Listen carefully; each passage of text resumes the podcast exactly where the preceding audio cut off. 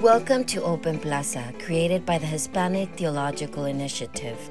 Each episode focuses on a topic that matters to you, whether you are in the field, the academy, or the clergy. In this episode of Open Plaza, Dr. Antonio, Tony, Alonso talks to Dr. Erica Ramirez about his new book, Commodified Communion Eucharist, Consumer Culture, and the Practice of Everyday Life. For more information about today's episode, visit htiopenplaza.org. Welcome to HTI's Open Plaza podcast. My name is Erica Ramirez, and I am Director of Applied Research at Auburn Seminary. And today I'm happy to be here with my dear friend, Tony Alonso. Tony, will you do a short intro for our listeners? Sure. Thanks, Erica. I'm Tony Alonso. I'm the Assistant Professor of Theology and Culture at Candler School of Theology at Emory University, where I'm also the Director of Catholic Studies. Tony, it's wonderful to see you. I um, anytime I get to see you is great. I I can't uh, I can't believe we're here talking about your book in part because I remember the many years we were together at Princeton uh, in HTI's workshopping uh, as you worked on this book. So, congratulations for bringing it to life. Thank you so much. I certainly couldn't have done it without our crepe walks uh, in Princeton. Absolutely. And um, I've just spent the last few days with Commodified Communion, and I'm so looking forward to talk to talking to you about it. In part because even though I had ample opportunity to hear you develop some of these thinking, some of this thought at during our time at Princeton. This book ended up being far more, um, just a far more robust vision than I even really anticipated at the time. I feel like now you gave me bite-sized versions of those walks on those walks. So I'm totally ready to dive in. Are you? Yeah, thank you so much. Okay, great. Um, so for our listeners today, we are talking over Tony's first book, um, Commodified Communion Eucharist, Consumer Culture, and the Practice of Everyday Life. Um, you recently published with Fordham and was recently um, an awarded book for HTI's Book of the Year. So, congratulations again. I'd like to bring in um, listeners who have not yet had a chance to get to know your work, Tony, with a very ground level, level table setting conversation around like what why why this book how it participates in conversations about the role of eucharist um, in the life of in this case catholic communities although i know that there's a more robust vision here too because catholic communities are not the only ones that celebrate communion or eucharist. Could you give us an ear for how theologians and theological ethicists have been talking about Eucharist and have they been thinking about Eucharist, specifically with regard to its role as resistance in this case in your work um, to commodification? Yeah, thank you for the great uh, question to start. I mean, I think right off the bat, it's important to say that both Jews and Christians have always wrestled with how their worship connects with how they live in the world. And often, when there's been a gap between how uh, faithful people worship and how they live, it's been a source of tension. I'm thinking here of passages um, in the Hebrew scriptures, like the fifth chapter of Amos, when he rails against festivals and sacrifice and songs until justice rolls down like waters. Or in the New Testament, when Paul rejects the worship of the Corinthians because of their division and their drunkenness and their disregard for the poor. So it's not a new phenomenon, right?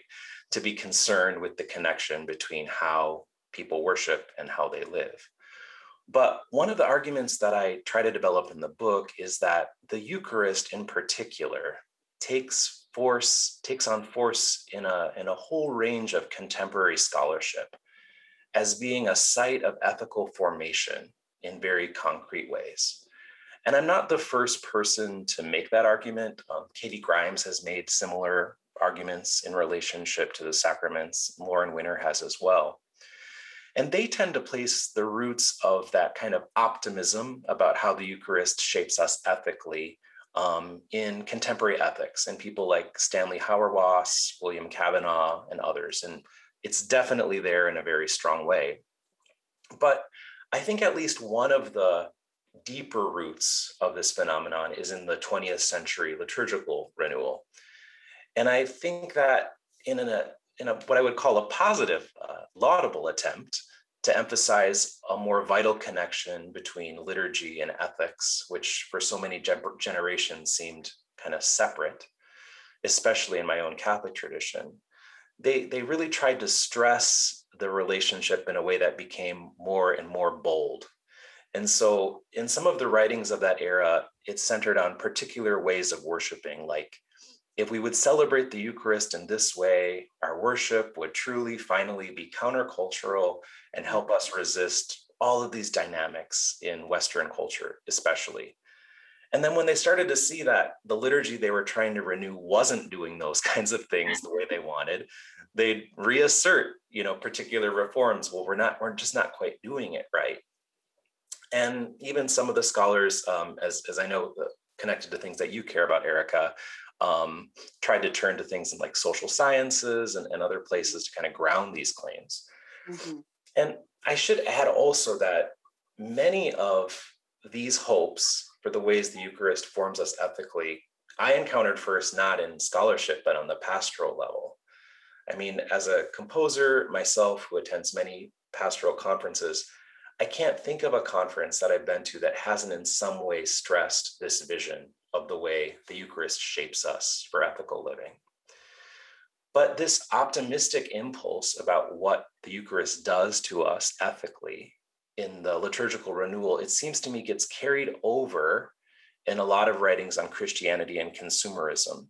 Mm. And the argument I'm making is that when it comes to contemporary consumer culture, the way many scholars tend to emphasize the Eucharist as a site of ethical formation takes a particular shape, not just as exhortations, but in claims that the Eucharist shapes or affects resistance to consumerism. I see them as implying in some places empirical claims that they're not really verifying with anything like empirical evidence.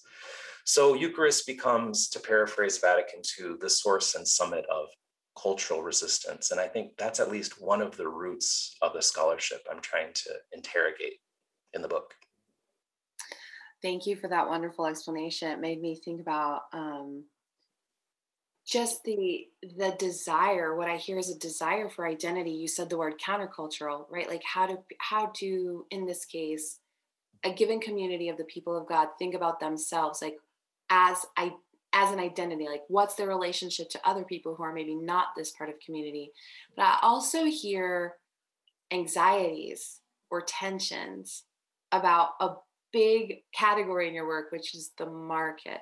Mm-hmm. so it feels like i'm asking you to describe water because i know that we all live and breathe and have our being not only as the christian saying goes like in christ but also um, we live in a commodified world but I want to hear from you.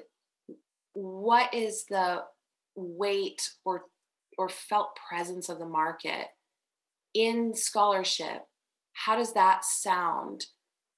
Because I think that's the real burden. Like that's the the direct object of resistance. We're resisting the market. Can you give me a, an ear for this? Yeah, that's that's exactly right. Describing consumer culture or consumerism is like describing water a bit. It, it's a very slippery slope. Um, and when a lot of scholars use those phrases, um, they tend to gather a lot of things under one phrase. It, it does a lot of work in, in literature um, with a lot of different kinds of definitions. So in my book, I focus on a definition of consumer culture that centers on the phenomenon of the commodity and the process of commodification. I frame consumer culture as a culture in which almost every exchange, economic, cultural, political, even religious, is marked in some way by the processes of commodification. And so, following Marx, of course, commodification is that process by which goods become valued in their exchange, right? and they take on an aura of self evident value, Marx says, abstracted from their actual use. And the problems that theologians rightly highlight about the late capitalist culture that flow from this process are many. Um, the ways the market cultivates, manipulates, defers desire. There's that word that you, you just mentioned. Um, the ways it malforms our perception of God and, and of ourselves. And then, even worse, are, are the many ethical entanglements that people have written thoughtfully about. The ways that companies mask severe power imbalances, you know, between corporations and workers and consumers, the ways that we are often severed from the harmful conditions under which all of the products we made and are using even now, um, how they're made, right? Right. And so I think these anxieties about this ever growing force of, of a market that we're increasingly severed from its realities and its sinfulness, to be honest, rightfully drive a lot of theological scholarship. I mean, many of these things, most of these things, all of these things are things that we should be resisting. And that's, you know, that's the scholarship I think that I'm, I'm building on in, in a sense, um, hoping to deepen a conversation about. But I, I want to say that I think that they have it right. Like these are these are real problems from a theological perspective. Okay, which brings me to a question because I did get from your book that you are you're in touch with, you're aware of the real troublings that the market brings and how it shapes our life. I think in your work, in addition to the things you've named, there's a, a, an awareness that arises from scholars of liturgical life of the malformation of the market even of our own personal sensibilities our own alienation from others our atomization individualization the pursuit of easy gratification those things that compromise spiritual life, for instance, not just on the collective level, although that is, I think, remains of primary importance in the scholarship and in your scholarship, but even on the individual level, right? This the experience of the market is malforming, as you said, into the interior. So, with that said, Tony, why, why in commodified communion are you challenging um, if you're if you've already allowed resistance makes a hundred percent sense and is a good theological concern ethical concern. Why does your book challenge resistance as the mode of engagement in eucharist against the market? That kind of semantic address right of toward the toward communion away from the market in this sort of dire tension help me understand why you would want to intervene here Right. That is, um, pun intended, the million dollar question. Why, why would I resist resistance? Why are you um, resisting um, resistance? Yeah, yeah.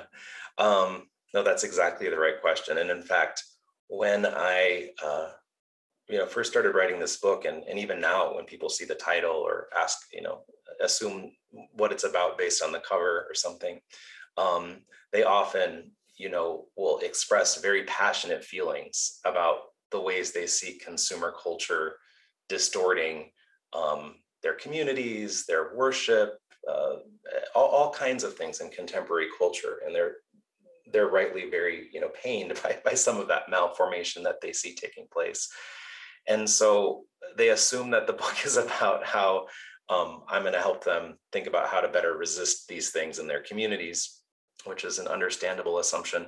And I always am kind of uh, uh, a little embarrassed when I have to tell them, actually, that's not what I'm doing in this book.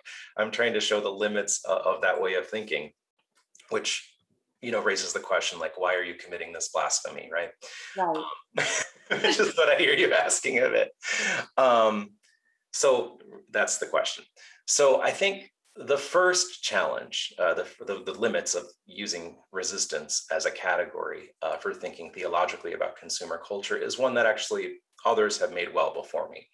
And that's that the market is very adept at commodifying even our deepest dissent and selling it right back to us at a markup.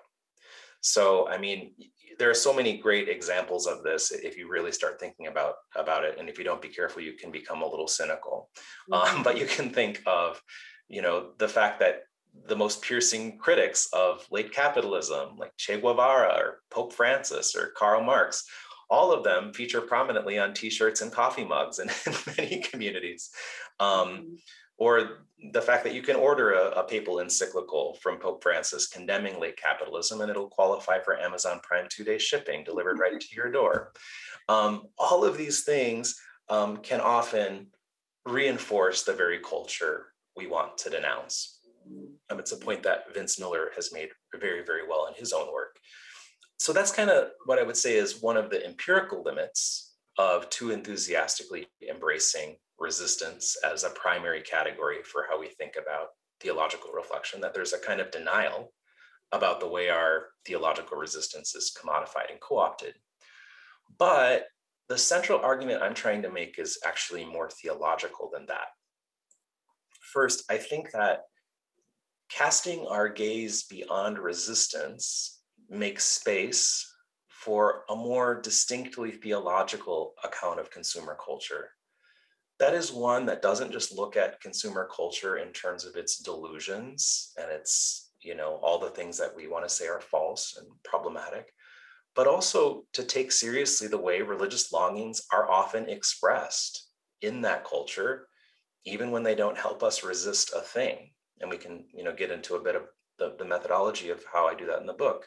Um, but there are all kinds of ways in which we participate in, in our faith through material realities, which at least in you know, in our context here in the US is often very much um, bound tightly together with consumerism and so it helps us to see commodities not only as, as you know, to kind of paraphrase Walter Benjamin, as monuments to false desire, but also as objects that bear collective hopes. And as a theologian, I think uh, those things are worth tending to, even in their brokenness, even in their sinfulness, even in their fallenness. Second, I think it helps us see the church and the Eucharist as they really are. In other words, it helps us it prevents us, I should say, from indulging in overly romantic versions of ourselves. And of our communities that never touch the ground. Mm-hmm. It helps us see them in their, their fleshiness and their materiality. It helps us to see the way in which we're always um, enmeshed in the material of the world, including its complicities and captivities to the forces of the market, even when we most want to deny them.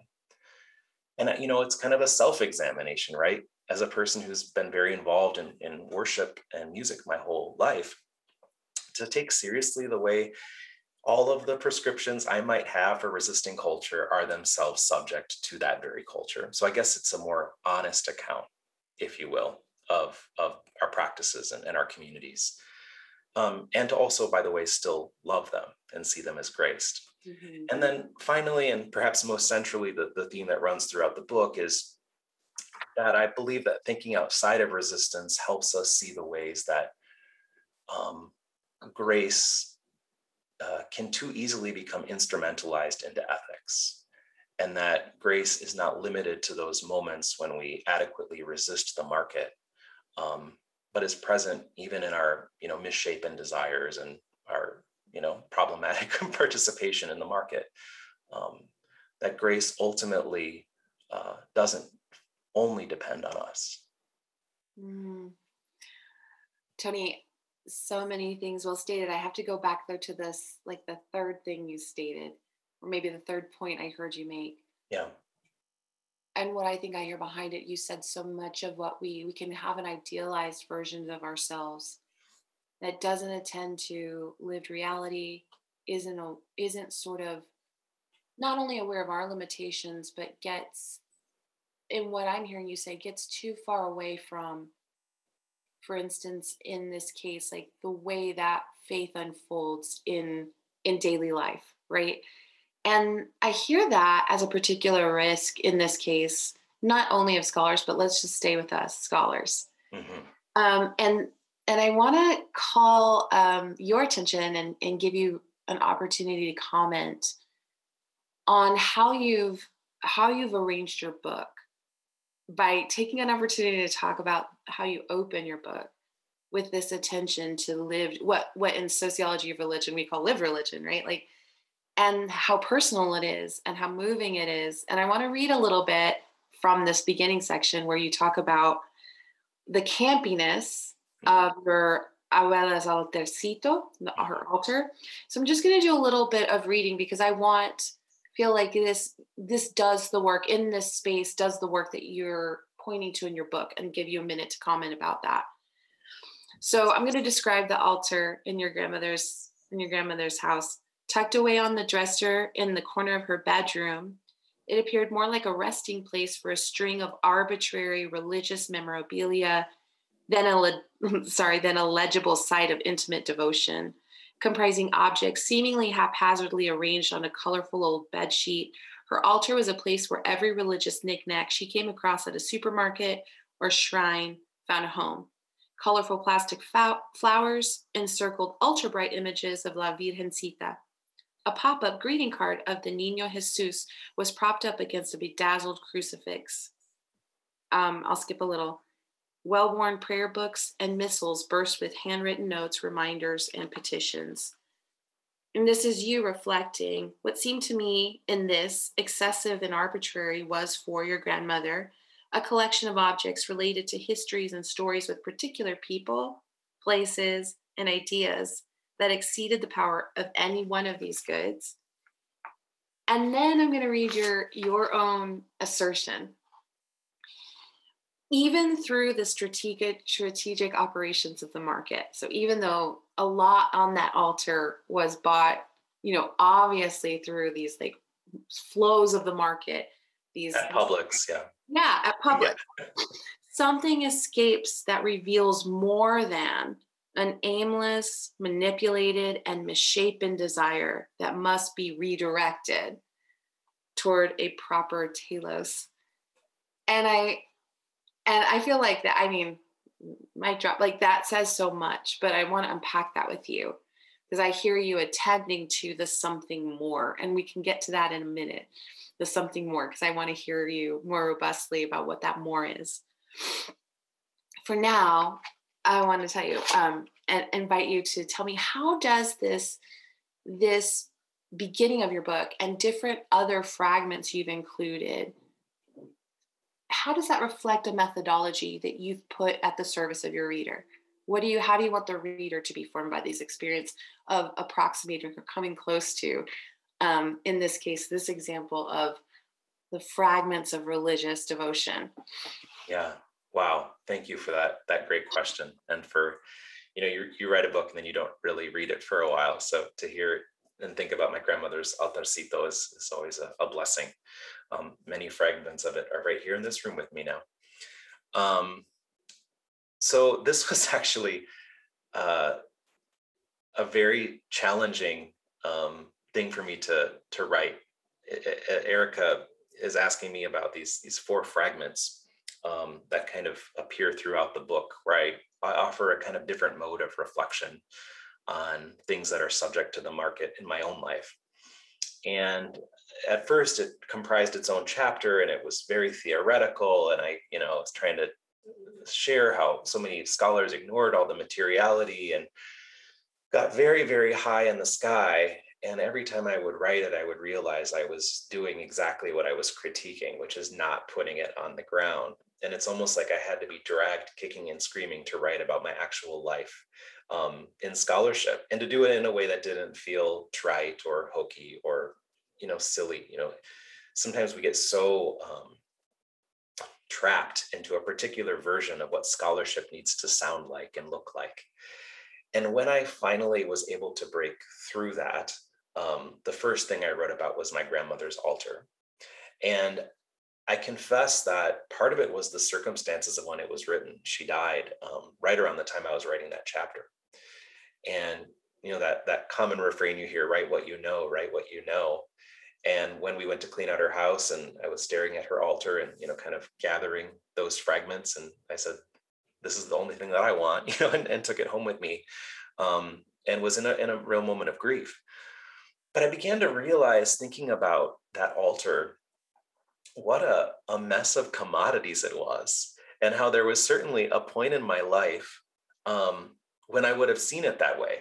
And and and shaped very much by forms of um, white western liturgical renewal folks who i respect and, and love many of them but but taught me almost a an adversarial uh, attitude towards some of these things that were even a part of my own culture even a part of my own family. Um, and how over time, um, thankfully, I grew to love and, and, appreciate the depth of the faith that was expressed there. Um, but I saw it, you know, the wheats and the tares all mixed up on this altar, right? Like I like I said, you know, some of the the velas, some of the candles were just you know purchased at Publix, or you know, uh, I think you mentioned in an earlier conversation the little L'Oreal bottle filled with Lourdes holy water. You know, all of these things where the market and faith are so entangled. And I think when you read um, consumer culture only in terms of resistance, you miss that. You know, if you're asking, does this altar help her resist anything? I don't know. I mean, maybe, but I do know that it's made up with things that we're supposed to want to resist. And so for me, ultimately separating those four fragments into separate little vignettes throughout the book um, helped me not just argue, but show, you know, and invite the reader hopefully to reflect on things in their own life, present as near as their own house, um, in which they're both you know surrounded by consumer culture and also somehow reach toward god through them. And um, you know i do that with the other ones. I'd be happy to talk about any of the other ones as well if you'd like. Maybe choose your second favorite one. I mean did you was your your grandma's altar your first one and then you built on? Yeah and it, it took me a long you know it's, it's not long it's like 10 pages or less and it took me a very long time to write those 10 pages um, and then i thought man, I'm going to have to do more of these. And they were both thrilling and wonderful and terrifying because, you know, when you put yourself on the page like that, I think, especially in scholarship, it, it can feel really vulnerable. Um, but the other thing I really wanted to do is interrupt this kind of um, way of doing theological reflection on consumer culture in which the scholar seems always exempted from the critique you know like they're they're floating above like like you know i i, I try to um, imply this in the in the chapter where i talk about michel de certeau you know like the voyeur uh, you know looking down on everybody. They're all participating in the culture and i'm somehow exempt from it. And i really wanted to write the ways in which i too am embedded in these things in in for better and, and usually for worse, you know. So I, I write a chapter on the hymnals of my childhood um, as things that were deeply meaningful to me, deeply formative uh, theologically. And now, as a composer who's deeply embedded in that very market, you know, people don't think of hymnals as a market, right? But it very much is. And so I wanted to kind of write in all of them, but perhaps especially in the the fragment on hymnals, like a confession, you know that that judged me and showed how i am embedded in these things even as i am deeply uh, trying to compose music that helps you know um, resist even you know um, but to see those entanglements more acutely i guess. Yeah i want to read um, from one of your from salvation in the shape of an apple. Oh the most embarrassing one I, I, I, should just I should just frame this. I, I, I wanted to write one that was very unromantic, to say like you know I you know even the computer that I'm using now you know Apple products you know can can take on this aura of almost religious importance at times. I'm going to read you a passage I really love because I think it gets us toward our next question. Yeah. Um, I, this is a reflection on like now powerless Apple product like every other commodity, right? They lied. The ruins of these discarded electronics that barely boot, now resting in an upstairs closet or in a faraway landfill, testify not only to their inability to deliver the utopias they promised, but also to their ability to help grow the very world Apple promised to help us overthrow. And I, I I love your own insertion there, Tony, of your own like this is very you're bringing it home. Like we too lived in the ruins of our of our failed realization of the life we felt that a product would bring us, um, or like a sort of com- like a curation of products, right? A curation mm. of products would would help us make possible a version of life that in the end, um, no, it doesn't boot it's trash, it's landfill, right? And, and you need new and you need a replacement. You need a new one, yeah. And you have helped keep the market vibrant, and you've gone into further debt. Mm-hmm. So I this these are from such ruins, from such from such dashed hopes, Tony. You build, um, you build a theology. You construct. I think that's the word you theologians use. You construct a theology. you theologians. Um, and, and you, you uh, construct a theology right at the site, I think, of our disappointments. Mm. Um, so if earlier I think you were pointing to, you know, the something more in the objects of your grandmother's altar, like in their composition and their poetry, right? In the feeling and and and experiences there. You also attend to limitation and failure, right? Um, in the failed realizations in their in their lies. And you do something really interesting there um, that requ- that requires that the reader, as you've mentioned, they take a tour with you from Marx to Walter Benjamin. Did I say this right? Mm-hmm. Um, and even um, ruminate too on de Certeau and the way that absences and lack have not been a limit for theological cry or longing. You can actually emanate precisely from there. So, for our readers, what I'd like to do is just give a couple of.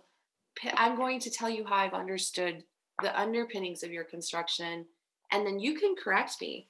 And you can. Oh, I, I, love this. Teach poor Erica, she can't read. Um, she can't. So I want to start with Marx, because you've mentioned commodity fetish, fetish, and I think you've already attended to the way that commodities acquire um, a, a, an in an inherent value that exceeds their actual value, right? And they acquire almost I in your work almost a religious and even in Marx you supply Marx religious connotation, right? Should I? I'm going to go ahead. Yeah. And read.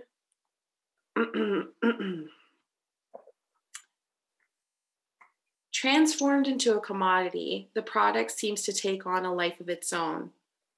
Here's Marx. So soon as it steps forth a commodity, it is changed into something transcendent.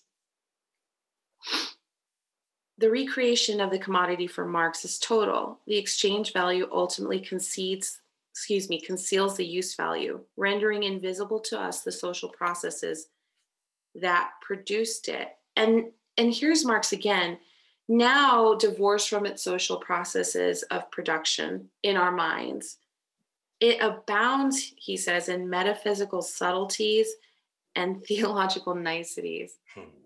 Right? Mm-hmm. now, you take a turn right after this with Benjamin, mm-hmm. right? And while Benjamin, you say, sees the insinuation of commodities into the, every aspect of modern life, he sees something more than Marx does, right? Marx sees the lie. Marx sees a false consciousness. Like these are these are objects that we misunderstand, we mystify. They they represent to us meanings that aren't there and conceal the processes that are. Benjamin though sees more than deceptions, instead also tracing, as you write, people's deepest hopes and desires. Benjamin saw how, as phantasmagoria, commodities do alienate people from their labor but also how they register collective hopes and desires.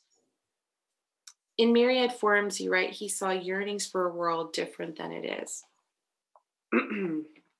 okay, so I feel like this is a really important term because you're thinking with Benjamin, right, around like how Eucharist, even when commodified, as I'm understanding you, even when there are these densities, these compromises, and again, I'm thinking of your grandmother's altar. Your methodology really works for me, right? Takes me to the complicity of production in in in santitos, in cards, right, in print cards. That there is there something more, and that there is something for in Benjamin's work, right?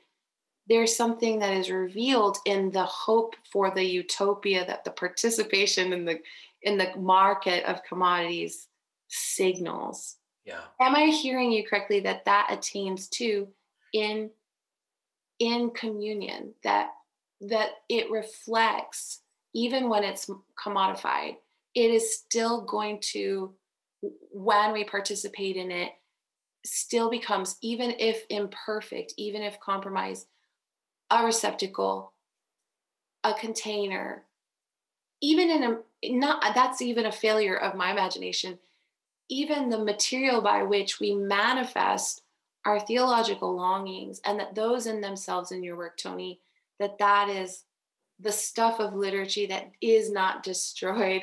I didn't try this language out with you before, so I don't know if you're saying it's not destroyed, but it is not, it is that thing that gets beyond the compromising of the market. Mm-hmm, mm-hmm. Have I understood you?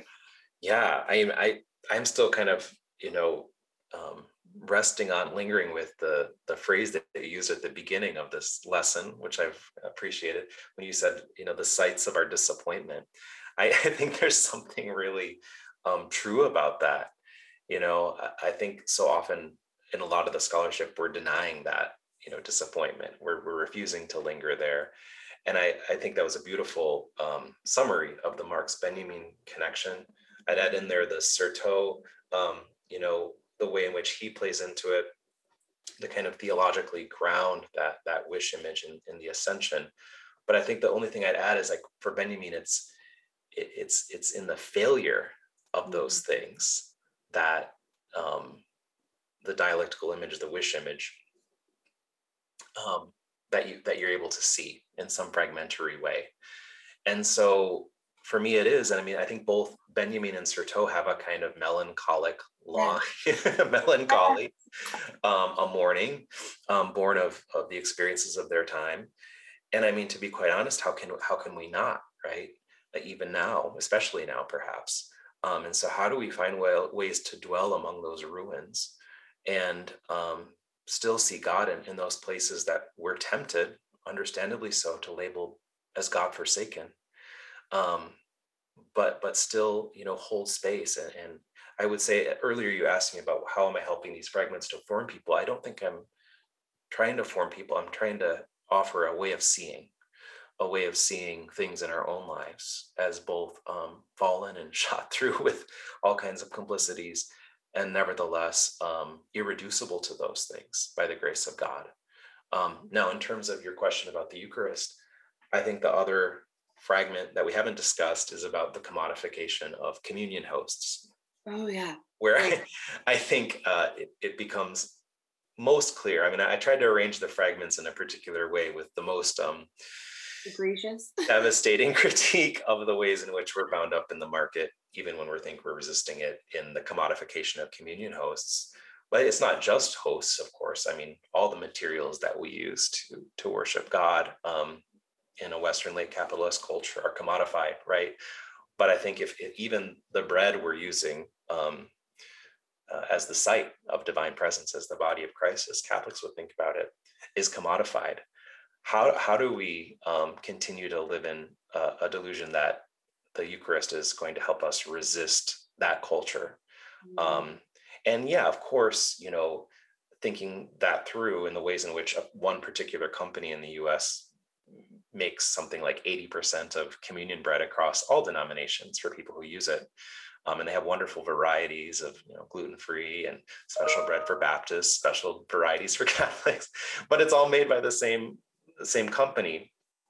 Um, but which, by the way, emerged to serve the church's needs. You know, mm. um, so you could say, okay, well, then the answer is let's just get away from that company. Let's make our own bread right? right. The and then yes. grace will flow like an ever, you know, justice will flow like an ever flowing stream. But even then, I mean, you think about the complicities of, of the flour you're using, the way you, you got it there, the various privileges on which it depends to even be able to make it. Um, and you know, I think it's exactly at those moments when we think we've most resisted that we need to go back and, and examine mm-hmm. um, and not rest on that flash of hope is the definitive. I mean, so I'm, in a way, I'm just trying to keep an eschatological frame on the whole, on the whole yeah, thing. I hear that. Yeah. I mean, I hear so much in this. There's something really beautiful when I was reading your invocation of Benjamin, and I'm going to read you how this triggered for me. You're talking about Benjamin's uh, Berlin childhood around 1900. And you write, he recalls his childhood by offering an inventory of memories attached to the enchanted objects of his material world, from cabinets to bicycles to sewing boxes, showing how the seemingly insignificant material of everyday life bears wishes and dreams. And, um, you know, Tony, that made me think of one of my favorite movies. I don't know if you've ever seen the French film Amelie. Amelie? I, I haven't. You haven't. You haven't. No. Um, she she finds um, an old box of buried treasure that a um that a former tenant of her apartment and like stowed away and it has like little tinker toys and mm-hmm. um, she becomes like really interested in his life and goes out to find him because she can sense that she's found a treasure the narrator says like uh, on the order of like king tut you know like only the discoverer of those treasures could understand the world inside this little box um and as we as i hate to this but as we close our reflection i want to and i want to tell you what i've read in your work or what i've seen and and give you an opportunity to to tell me like is that is that is that did i missing something is there more um so so when i reflected on like that movie, the feeling and finding an old box, the nostalgia, the assignment of feeling to objects. And then in your work, I think really making a theological capacity for that, for desire, for longing, for hopes, for dreams, for fulfilled hopes, right? Like it's not all lack, it's not all loss, it's not all failure, but it is that too. It's also complicity. It's very human, right? This altar, these experiences where for instance, in Eucharist, we are always experiencing our own complicity, in this case, in the market, how hard it is to resist that. We're shaped by it. And in your work, I'm hearing you say, it's better to acknowledge that than to delude ourselves into thinking we can get it. We can purify the Eucharist by our own hands. And what I hear you saying is simply acknowledging that, and acknowledging that there's a, a, grace to it that there's going to be more that those things are going to be true we're going to have we're going to have limitations in this case in our participation in the market but that there's through our in through our present like our attention the application of our feelings our wishes our hopes our prayers our needs into liturgy or into altar, right? Or into this like God word activity. Yeah. What I hear you saying is there's hope in that because divine agency, divine grace is the moreness that we can't do, right? Can't purify our own, we can't purify our own offerings. We can want them to be purer, but we can't actually get there. But I hear you intervening around grace is this the case? Yeah, I mean, I, I think that that's a beautiful uh, way to end, and I, I, we should just end with your words. Um, I will say, in the end, I mean, the the thing I was wrestling with in the end of the book is is either leaving people in despair or denial, right? And I see a lot of the scholarship kind of denying complicities. I was worried that my book would leave us kind of despairing at the fact that you know well so there's nothing we can do right so we should do nothing at all which is precisely not what i'm arguing um, at all i don't think that the fullness of the kind of resistance that we want to cultivate is possible when it depends on a denial of mm-hmm. our complicities and mm-hmm. which are ever before us but i also think that both denial and despair are rooted in, in a similar impoverished hope as i call it and that's a hope tethered only to our own human striving, that only confines the activity of God to our hands and feet, a hope that only insists that it's up to us. And I guess there are risks for sure in, in um, emphasizing divine agency, no doubt. Many, many theologians have rightly called a, our attention to those, and we should continue to be attentive to them. But I do think that at least in the thinking about consumer culture, the pull has been so strong in the opposite direction.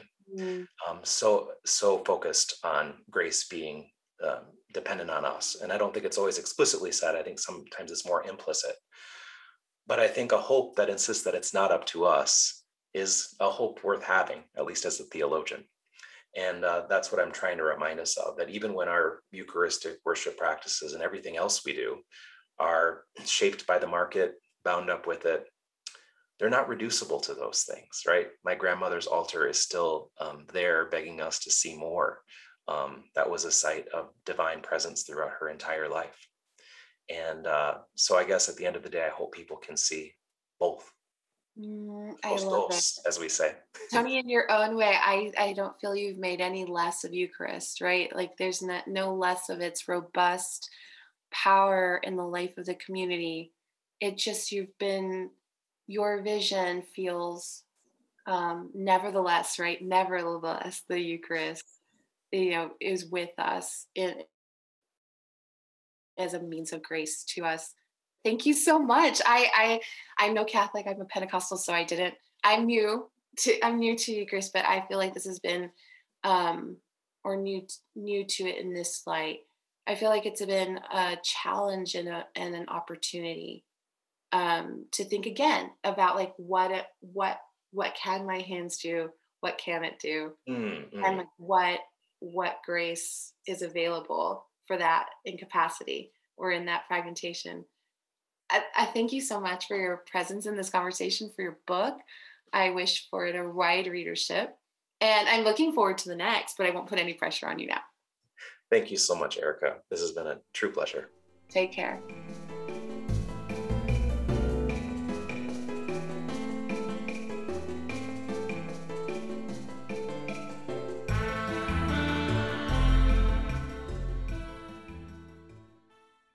This has been an HTI production. For more information, visit us at htiopenplaza.org. The Hispanic Theological Initiative provides Open Plaza as a public service. The views expressed by the guests are their own. Their appearance on this program or any reference to a specific product or entity they represent does not constitute an endorsement or recommendation by HTI.